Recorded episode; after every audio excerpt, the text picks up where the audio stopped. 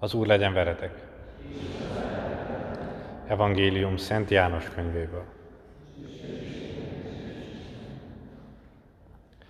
Abban az időben Jézus ezt mondta Nikodémusnak.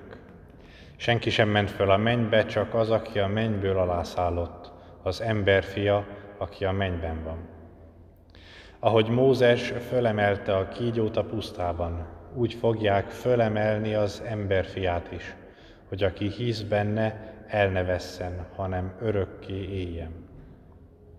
Mert úgy szerette Isten a világot, hogy egy szülött fiát adta oda, hogy aki hisz benne, el ne vesszen, hanem örök élete legyen.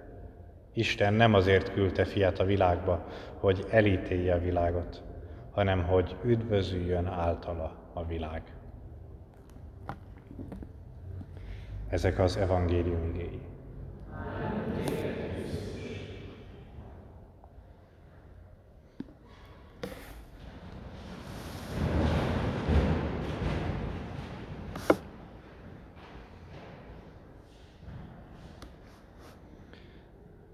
Néha az evangéliumokban egyértelműen felfedezhető ószövetségi utalások.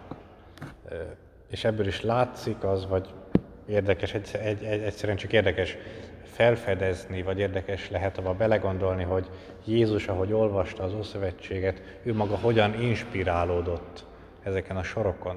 Hogy hogyan inspirálódott, hogyan formálódott ő maga is a saját, esetleg a saját magáról alkotott képe, saját magáról alkotott elképzelése, annak hatására, hogy olvasta az Ószövetség olvasmányait, Ószövetség könyveit, imádkozta a zsoltárokat, azok is ugye egyértelműen, egyértelműen kivehetők az evangéliumnak a soraiból, hogy Jézus, Jézust formálták a zsoltároknak a képei, imádkozta a zsoltárokat, ismerte ezeket a szövegeket.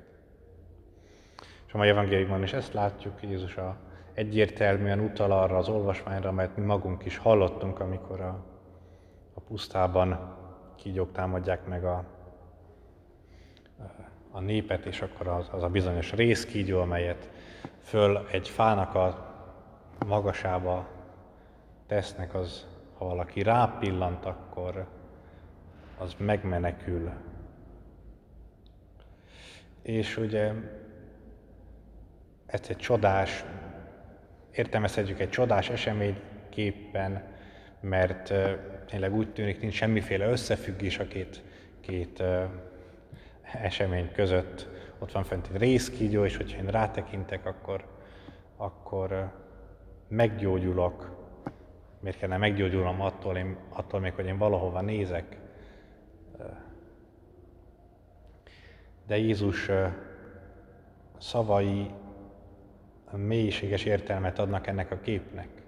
Ahogy ő maga is magára így tekint, mint akit majd fölemelnek.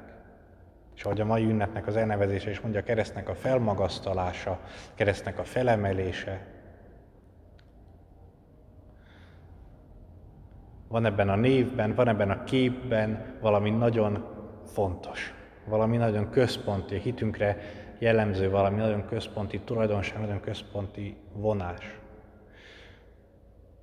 Amit fel, felemelünk, amit felmagasztalunk, amit magasra teszünk, hogy azt sokan lássák, hogy azt sokan nézzék, az általában valami szép dolog szokott lenni. Vagy azt várnánk tőle, tőle, hogy az valami szép legyen, az valami csodálatos, ami a, mondjuk az emberek többsége szerint csodálatos. A reklámokban, ha megfigyeljük, általában nagyon szép emberek vannak, mert szép embereket szeretünk nézni. A színészek, színésznők, akik a, szintén filmekben játszanak, színpadon játszanak, vagy a nyilvánosság elé lépnek, általában nagyon szép emberek. Mert a szép embereket szeretjük nézni, őket szeretjük látni. És a keresztben, a keresztre mindent lehet mondani, csak azt nem, hogy szép. A kereszt fája maga sem, de aki rajta függ, az a Jézus Krisztus, akit megkorbácsoltak, tövissel koronáztak, szenvedett egész előtte estétől fogva a börtönben, aztán aznap a reggeltől a kínzások következtében. És mégis azt mondjuk rá, hogy felmagasztaljuk most Azt mondja Jézus Krisztus maga is, hogy amikor majd engem oda felemelnek, és ő magáról mondja azt, a, az Istennek a fia ott fog függni, az Istennek a fia önmagában, az rendben van. Az Istennek a fia, hát mégiscsak, hát hogyha ő az Isten, akkor igen, legyen a központi helyen. Csak nem egy olyan állapotban kerül ez az Isten oda föl a magasba, hogy mindenki nézze, amit szintén csak elvárnánk egy Istentől. Elvárnánk tőle, hogy ottan tündököljön, hogy ottan, onnan uralkodjon, onnan mondjon nekünk valamit, onnan legyen ott valaki. Ránézni a, arra, akit föl emelnek, ránézni arra, akit fölemelnek, pontosan ebbe a Pontosan ez, ezen logika alapján vált meg bennünket.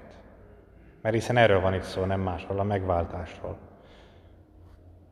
Úgy fogják fölemelni az emberfiát is, mint ahogy a Mózes fölemelte a kígyót a pusztában, hogy aki benne hisz, az el ne vesszen, hanem örök élete legyen. Föltekinteni a megfeszítetre, fölemelni a tekintetünket oda a keresztre, ez, ennek a tev, az, az, ez a tevékenység, az ez a mozzanat, ami megtörténhet velünk. Hogy föltekintünk az Istennek a fiára, aki ezek között a körülmények között függ a kereszten. Megvált, megváltódni, vagy be, bekapcsolódni a megváltásba, hogy részévé válni a megváltásnak, az, az valami ilyesmit jelent hogy én hagyom, hogy formáljon engem ez a látvány. Egyszerűen semmi más, csak ez a látvány. Hogy én nem fordítom el a tekintetemet. Mint ahogy oly sokszor, oly sok mindenről elfordítom. De itt nem. Nem fordítom el a tekintetemet a kereszten függő Krisztustól, az Istennek a fiáról, aki most szenved önként.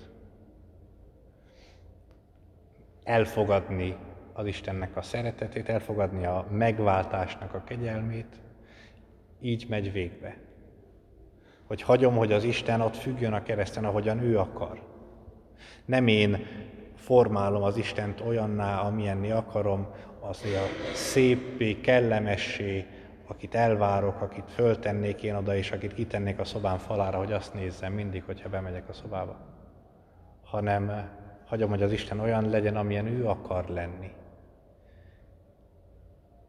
és bekapcsolódok a megváltásba azáltal, hogy hagyom, hogy az Isten, ez a kép, a megfeszített Krisztusnak a, a képe, a keresztnek, Szent Keresztnek a képe olyanná formáljon engem, és olyanná formálja az Istenről és a valóságról alkotott elképzelésemet, amilyenné ő akarja formálni. Mert ő az Isten, és ő hozzá akarok kapcsolódni, és azt akarom, hogy ő formálja az én életemet, és nem én formáljam őt a magam képére.